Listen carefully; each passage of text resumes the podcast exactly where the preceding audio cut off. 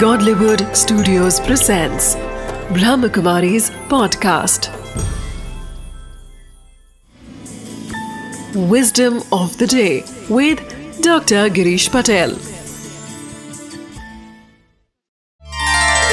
नमस्कार प्रसन्नता वह वास्तव में चंदन है खुश रहना आनंद में रहना सचमुच खुशी सदैव व्यक्त करते रहना, जहाँ जब भी आप जाते हो, चाहे घर में हो, रास्ते में जा रहे हो, ऑफ़िस में गए, सदैव आपके चेहरे से, आपकी आँखों से ही खुशी प्रकट होनी चाहिए।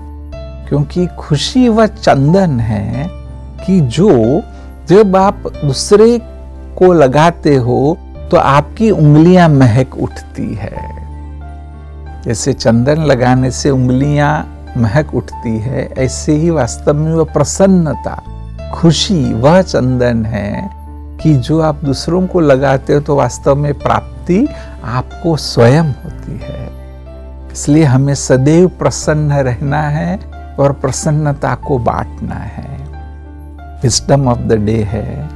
प्रसन्नता वह चंदन है कि जो हम जब उसका टीका दूसरों को लगाते हैं तो वास्तव में हमारी उंगलियां महक उठती है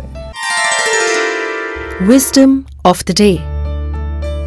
Like sandalwood, happiness is a beautiful virtue.